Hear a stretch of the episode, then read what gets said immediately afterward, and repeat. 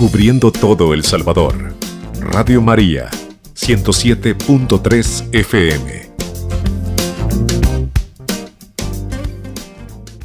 Estamos en un mes donde nos presenta la, la diversidad de fiestas, de solemnidades que, que estamos viviendo y compartiendo. Acabamos de celebrar lo que es la fiesta de Pentecostés, este recibir el Espíritu que es el que nos impulsa, nos acompaña en el día a día, donde podemos descubrir pues que este Dios de la vida, donde este Jesús que murió y resucitó, pues no quisieron dejarnos solos. Y yo creo que este recibir el Espíritu en cada una de nuestras vidas tiene que ser impulso y motivo de hacer misión nuestra vida en sí. Si vamos a hablar de esta, este caminar de la iglesia, no podemos empezar sin recordar de dónde parte nuestra historia, nuestras raíces como iglesia. Y es en este Cristo que murió y resucitó. Entramos a un tiempo eh, que le llamamos ordinario, donde ya vamos cambiando un poco eh, la metodología, por decirlo así, de nuestra celebración. Ya estamos como en este caminar, pues no centrados en un evento, en un momento concreto que ha vivido nuestra iglesia, pero sí va partiendo, va creciendo, va caminando de momentos históricos que nos van eh, diciendo por dónde es nuestro caminar. Entonces vamos a, a ver que este predicar o el caminar de la iglesia, pues nos va a implicar un poco de conflicto. A eso que le tenemos miedo, le huimos, eh, tratamos de evadir, la resurrección nos recuerda que no tenemos que tener miedo a ese conflicto. ¿Y qué quiere decir que vamos a tener conflicto? Pues que Jesús murió en esa cruz justamente por un conflicto. Ese conflicto social, político y religioso que se vivía en su momento, pues llevó a este Jesús a la cruz. Pero tenemos presente que el Dios de la vida le dio esa vida, lo resucitó. Y cuando Él resucita, también nosotros entramos en, ese, en esa salvación, en esa resurrección. Cada uno de los seres humanos, pues formamos parte. Ese es nuestro camino, morir y resucitar pero con el deseo de hacer presente este proyecto del reino, el cual pues Jesús vino a dárnoslo en su momento. Si vemos, eh, las primeras comunidades vivían en ese conflicto cuando empezaron. Vamos a tener presente que también vamos a estar celebrando lo que es la Santísima Trinidad. Este esta realización del amor en Dios Padre, Dios Hijo y Dios Espíritu Santo. Pero en las primeras comunidades no podían evitar esas situaciones. Y miren que en Hechos 4 vamos a encontrar que los discípulos se encontraban, pues en este momento de, la predicación, eh, se encontraban perseguidos por causa de la resurrección. La persecución o el conflicto que tenemos que tener es por la resurrección, no por los intereses propios, no por los egoísmos, no por los celos que suelen suceder en cada una de nuestras comunidades, sino que tiene que tener el punto de partida la resurrección de Jesús. Ese conflicto sí es aceptable en nuestra vida, porque quiere decir que vamos por buen camino, vamos dejando que el Espíritu vaya actuando en cada uno de nosotros. Entonces, exactamente por predicar que Cristo había resucitado. Y este texto en Hechos 4.1.3 dice, el comisario del templo y los saduceos, muy molestos porque enseñaban al pueblo y anunciaban que la resurrección de los muertos se había verificado en Jesús, les echaron mano, los metieron a la cárcel. Y miren hermanos que estas situaciones se siguen dando. No siempre vamos a tener ese conocimiento porque las noticias pues no las tenemos así a la mano, pero seguimos viendo que la predicación de este Jesús resucitado nos sigue presentando conflictos. Pero también esta situación nos tiene que dar la alegría, nos tiene que impulsar a mantenernos en este evangelizar, en este anunciar que Jesús ha resucitado. Y si vemos el proceso, este proceso que, que estamos viviendo justamente en este mes, donde estamos celebrando pues muchas festividades, el, el, el esquema que vamos viendo es la resurrección. Celebramos esta Pascua. Después de la Pascua recibimos o celebramos, recordamos la venida del Espíritu Santo. Después del Espíritu Santo, celebramos la Santísima Trinidad. Después de la Santísima Trinidad, estamos pues en esta gran solemnidad del corpus. Entonces, si vamos viendo, es un proceso que va hilando uno con el otro. No son hechos aislados o hechos que cada uno quiere hacer algo individual, sino que en su conjunto. Y justamente la Trinidad de Jesús, en su conjunto van actuando en nosotros, en la humanidad.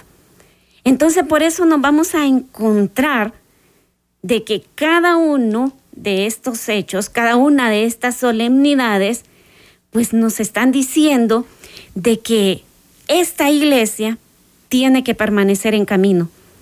El Papa Francisco nos recuerda de que tenemos que estar en salida, pues para vivir en salida necesitamos al Espíritu. No podemos andar en salida sin el Espíritu, porque Él es el que nos va ayudando a actuar. Entonces, esto esta, este conflicto que vamos encontrando en la resurrección se vive y se hace presente donde la vida lucha contra la muerte, donde las fuerzas de la vida pues vencen a las fuerzas de la muerte. Y es por eso que el actuar de cada uno de los cristianos y las cristianas tiene que ser para dar vida tiene que ser para vencer cada una de las estructuras del mal, cada uno de nuestros pecados, de nuestras debilidades, tienen que ser para dar vida. Si Dios le dio esta vida a Jesús resucitándolo, para que este Jesucristo pues se apareciera a los discípulos, pero también para que se aparezca en cada uno de, nosotros y nosotras, para que tengamos también esas experiencias y esas vivencias de un Cristo resucitado. Para que la iglesia camine, tiene que resucitar, pero también tiene que formar parte de este resucitar a otros. Un trabajo que podríamos decir un poco difícil, pero no imposible. Siempre en nuestra vida tenemos que decir que nada es imposible, sobre todo cuando tenemos a este Dios en el centro de nuestra vida, pues no puede ser imposible. Tenemos que luchar para hacerlo posible. Tenemos que luchar contra esa muerte que se vive día a día. Incluso hay que recordar en este hecho ese, ese momento tan lamentable de todas de todos estos cristianos que al celebrar pues la fiesta de Pentecostés murieron. Y miren, es un, es un hecho que justamente nos recuerda esta conflictividad por unas ideologías pues que producen muerte. Y nosotros tenemos que hacernos unidad para unificar todas las fuerzas y luchar por estas muertes. Porque esas personas, esos nombres, esos rostros concretos que anunciaban que Cristo había resucitado, que estaban celebrando que el Espíritu Santo había venido sobre las comunidades, pues murieron. Entonces, en este contexto donde vamos encontrando muerte, el compromiso de la iglesia es dar vida. Cada una de nuestras Eucaristías es justamente eso, recordar de que tenemos que dar vida, que la muerte fue vencida, que nosotros también nos podemos convertir en esos vencedores. Y es que en estas fuerzas de la vida también, eh, en nuestra sociedad, en nuestra historia humana, vamos a encontrar dos clases de fuerza, pues que empujan hacia la muerte. Una no la podemos evitar. Ese es el envejecimiento, una catástrofe natural. Pues eso es parte de, de nuestro momento, que si llega la muerte, pues llega. Pero hay una fuerza de muerte que sí podemos evitar y con esa es a la que estamos eh, comprometidos de luchar. Y son todas estas fuerzas pues de las guerras que se vuelven muchas veces inevitables, pero que nosotros podemos evitar. Ahí está el detalle en que hay cosas que sí podemos evitar y eso es lo que tenemos que luchar porque va a depender directamente de nosotros. Entonces, si depende de nosotros, podemos evitar las guerras, podemos evitar estas injusticias económicas, sociales y políticas que vivimos y que no nos llevan a una vida, que no producen vida, sino que producen muerte, producen opresión, producen esclavitud. Primero nos esclavizamos nosotros y después esclavizamos a otros. Entonces, hermanos y hermanas, este momento que estamos, en este momento que recordamos pues que Jesús resucitó, es el momento de romper esas cadenas, es el momento de luchar, de caminar como iglesia impulsadas por el Espíritu para dar vida. Desde el pueblito más remoto hasta las grandes ciudades, todos somos responsables. Todos nos tenemos que comprometer porque esto que depende directamente del ser humano es lo que tenemos que evitar no producir muerte, sino producir vida.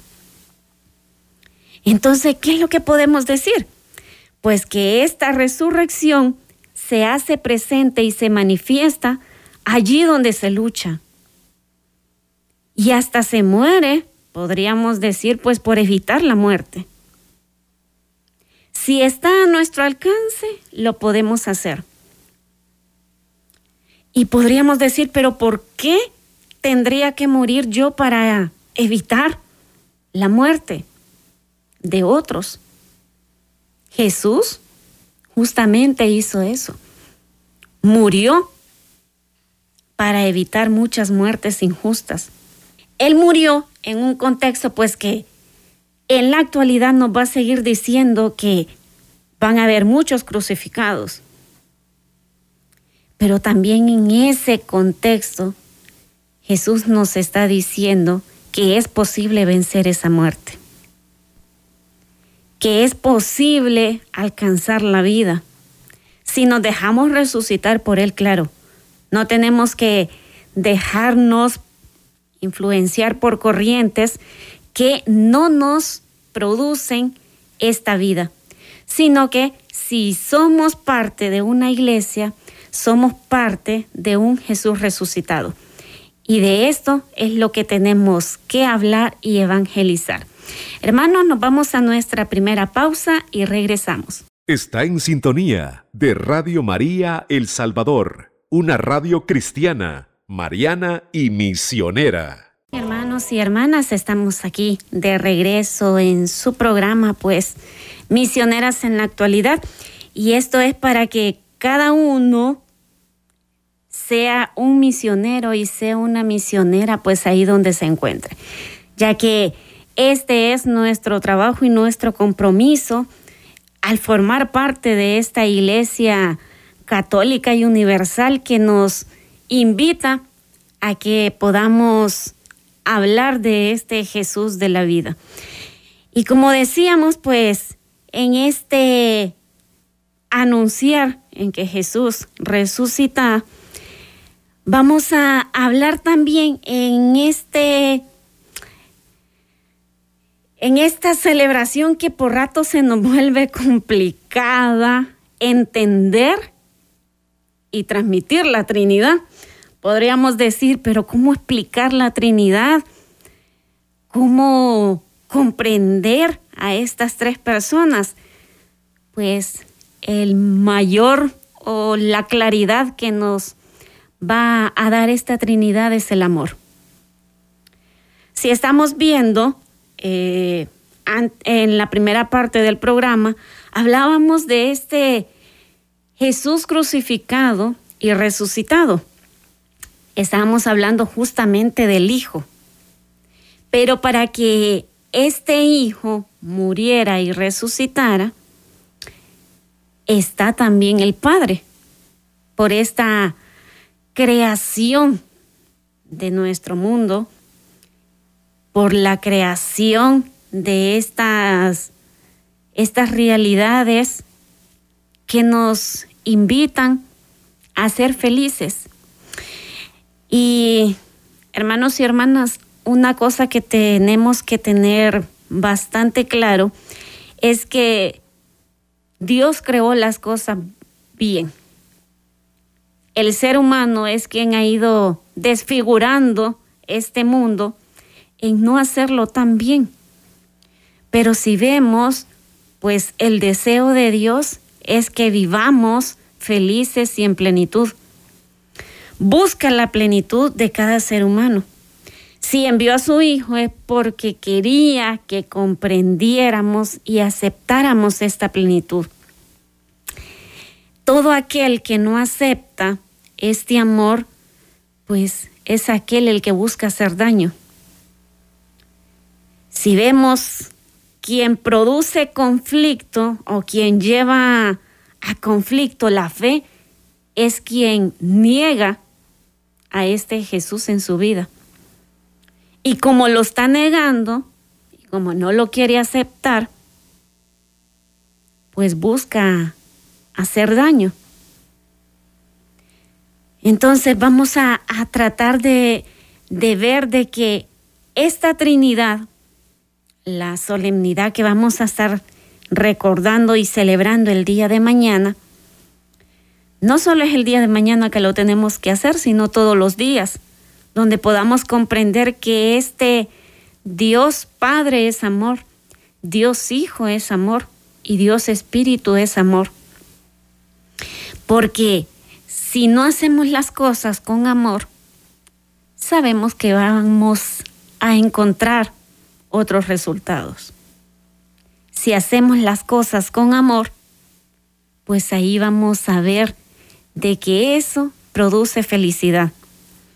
Entonces, estas tres personas divinas se autorrevelan y se revelan unas a otras. Miren que lo bonito de la Trinidad es que no hablan de forma independiente, sino que hablan de la otra, porque quieren revelarse la una a la otra. Una es la condición de que la otra se revele siempre en eterno amor y en comunión recíproco. Entonces, hermanos y hermanas, si la Trinidad quiere autorrevelarse, quiere revelar a las otras, nuestra tarea también es de revelar a esta Trinidad. Es de revelar también la vida de la otra persona. Porque si consideramos al otro o a la otra como este, este este Dios, no con D mayúscula, ¿verdad? Sino con D minúscula, vamos a respetar. Vamos a amar al igual que esta Trinidad se ama. Y miren que no es un amor también muy egoísta, donde solo se aman ellos tres. Como se autorrevelan, se complementan, se unifican, y salen externamente, también ese amor lo quieren hacer externamente. No se apropian de ese amor, sino que lo estamos viendo de que salen. Como Dios nos ama, nos envía a su Hijo. Como Jesús nos ama, sostiene este deseo de que todos nos salvemos. Y como el Espíritu Santo nos ama, pues se hace presente, baja hacia nosotros para impulsarnos. Ese espíritu, si vemos, es una, lo conocemos, ¿no? O, tradicionalmente nos lo presentan así como esta ráfaga de viento no de terremotos que causan daño, sino una brisa suave que penetra amor. Y quiere que cuando ya estemos llenas y llenos de este amor, pues lo hagamos presente a los demás. Y aquí es donde está la tarea pues de esta iglesia. Como todos formamos parte de esta iglesia, donde se hace presente la Trinidad, donde se revela la Trinidad y una Trinidad de amor, pues nosotros también tenemos que hacer nuestro caminar de iglesia desde el amor, desde la comprensión, desde una mirada de este Jesús que no se volvió ciego ante el sufrimiento, sino que se comprometió en este sufrimiento. Entonces, vemos que hay una interpenetración activa en esta Trinidad. Pero esto es gracias al amor. Este amor es el que las unifica, es el que las revela, y es la que mantiene pues esta funcionalidad de la Trinidad. Este Padre, este Hijo y este Espíritu, pues es la unidad cristiana. Este es nuestro paradigma cristiano. Tenemos que mantener esa unidad. Tenemos que formar parte de una unidad. Ese hecho hermanos y hermanas, nuestra sociedad está tan dañada que cuando vemos que algo causa dolor, queremos que esa persona sienta el mismo dolor para que sufra. Y no es así. Aunque nos duela, aunque nos cueste, tenemos que tratar de no entrar en este jueguito de hacer daño donde queremos que los demás sufran, como hicieron sufrir que sufran. Y si vemos en esta Trinidad, en ningún momento se encuentra una sed de venganza. Al contrario, Dios vio cómo crucificaron a su Hijo. ¿Y qué es lo que hace? Envía el Espíritu Santo. Incluso envía el Espíritu Santo y no tenemos que decir que en ese momento es que vino el Espíritu Santo, el Espíritu Santo ya estaba. Simplemente que recordamos ese momento, pues un poco para eh, impulsar nuestro sentido de iglesia, pero el Espíritu Santo ya, ya estaba presente, porque forma parte de esta Trinidad.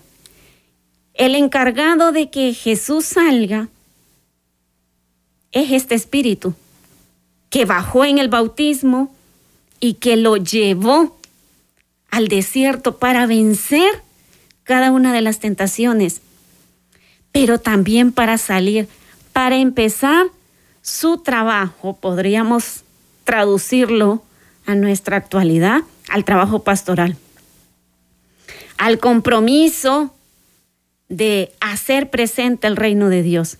Y fue gracias a este impulso del Espíritu. Entonces, si vemos, el Espíritu Santo siempre está actuando. Y es porque forma de esta Trinidad de amor de esta revelación del amor. Entonces vamos a irnos a una siguiente pausa y regresamos. Está en sintonía de Radio María El Salvador, una radio cristiana, mariana y misionera. Muy bien, y estamos ya aquí en su programa, ya finalizando y quiero dejar esta última parte pues exclusivamente para hablar de este actuar de la iglesia. Y este actuar de la iglesia tiene que venir en este sentido trinitario. El Concilio Vaticano II es como el que nos da ese empujón para recordarnos cuál es el sentido de esta pues eclesiología trinitaria. Este concilio va a ser eh, el que nos habla pues de este ecumenismo que tenemos que tratar profundamente de la, de la Trinidad. Y vamos a, ver de que este misterio en el capítulo primero, y justamente el numeral uno dice, Cristo es la luz de los pueblos. Por ello, este, incluso se recuerda que lo que ellos actuaron, lo que decidieron, fue gracias a este Espíritu Santo, reunidos en el Espíritu Santo. Desea ardientemente iluminar a todos los hombres, anunciando el Evangelio a toda criatura. Y hermanos, hermanas, vemos que este deseo por dejar que el Espíritu hable pues vamos a ver buenos resultados. Cuando se deja que, que actúe. Es por eso que vamos a tener presente que esta fe en este Cristo, en este Jesús resucitado, pues nos va a llevar a hacerlo presente dentro de una comunidad. Y esta comunidad es la iglesia. Esta comunidad es tanto el grupito pequeño que se reúne en las casas como pequeñas comunidades, hasta la iglesia parroquial, donde nos reunimos ya como parroquia para celebrar y recordar pues cada uno de los momentos del cristiano. Entonces vemos que este Padre este Dios va a acercarnos desde su sabiduría. Este Dios se hace presente en la realidad desde su sabiduría, pero también quiere que nosotros y nosotras, desde nuestra sabiduría, vayamos actuando. Entonces, vamos a ver qué dice el misterio de la Santa Iglesia se va a fundamentar en este Señor Jesús. Y como se va a manifestar, se va a presentar como pueblo reunido en en virtud de la unidad del Padre, del Hijo y del Espíritu Santo. Nuestras oraciones empiezan invocando al Espíritu Santo. Vamos a empezar en nombre del Padre, del Hijo y del Espíritu Santo. Terminamos así. Nuestro bautismo tiene esta fórmula trinitaria y es porque quiere que formemos parte de esta Trinidad donde quiere que la humanidad viva feliz. Nos realicemos. La realización de la Trinidad es también ejemplo de la realización humana. Quiere que nos realicemos. Y cada uno de nosotros, pues formando parte de este amor, de esta vida misma, es donde vamos a decir o vamos a presentar cómo es la iglesia. Y miren que aquí tenemos que tener cuidado también porque muchas veces cuando ven a un cristiano y dicen, y ese se llama cristiano. Sí, desde nuestra debilidad también vamos haciendo presente esta, esta iglesia. Desde nuestro ser humano que cae, pero también se levanta. Y ahí está como el detalle que tenemos que dar a conocer y entender que como cristianos nos caemos, nos equivocamos, pero no nos mantenemos ahí, sino que tenemos que salir. Si recibimos a esta Trinidad en el bautismo, donde dice que somos bautizados en el nombre del Padre, del Hijo y del Espíritu Santo, ¿cómo vamos a permanecer en el pecado teniendo esta fuerza? Entonces, la iglesia tiene que mantener ese impulso con esta fuerza trinitaria. Y por eso, si celebramos la Trinidad, es para que recordemos que las tres son parte de la iglesia que las tres son las que forman esta unidad y revelan una vida en plenitud. Entonces nosotros tenemos que hacerlo de la misma manera. No nos tenemos que ni adueñar del Padre, ni adueñar del Hijo y peor del Espíritu Santo. Porque si nos adueñamos de ellos, estamos rompiendo esa unidad. Estamos desprendiendo eso que ellos se revelaron. Entonces nuestra tarea es también revelar. No opacar, no querer quitar y decir me pertenece y nada más. Entonces tenemos que tener mucho cuidado en mantener esta Trinidad en dar a conocer la Trinidad, porque muchas veces hablamos independiente. Sí, conozco a Dios, de tal manera describimos a Dios, describimos a Jesús y al Espíritu Santo es el que nos cuesta describir muchas veces. Pero también es porque podría ser que es porque no lo dejamos actuar. Entonces, como no lo dejamos actuar, no lo conocemos. Y como no lo conocemos, no lo damos a conocer. Es muy importante de que como iglesia nos comprometamos a revelar a esta Trinidad, a mantener esa unidad. Si ellos se mantuvieron unidos, se revelaron en todo momento, entonces nosotros tenemos que mantener esa revelación en todo momento. Tenemos que dar a conocer este amor trinitario. Porque muchas veces le preguntamos a nuestros jóvenes, ¿conoces la Trinidad? No. ¿Conoces a Dios? Sí. Entonces, ¿cómo podemos decir que no lo conocemos si hablamos de uno, hablamos del otro? Simplemente que no sabemos encajar pues esta realidad, pero no es difícil de dar a conocer.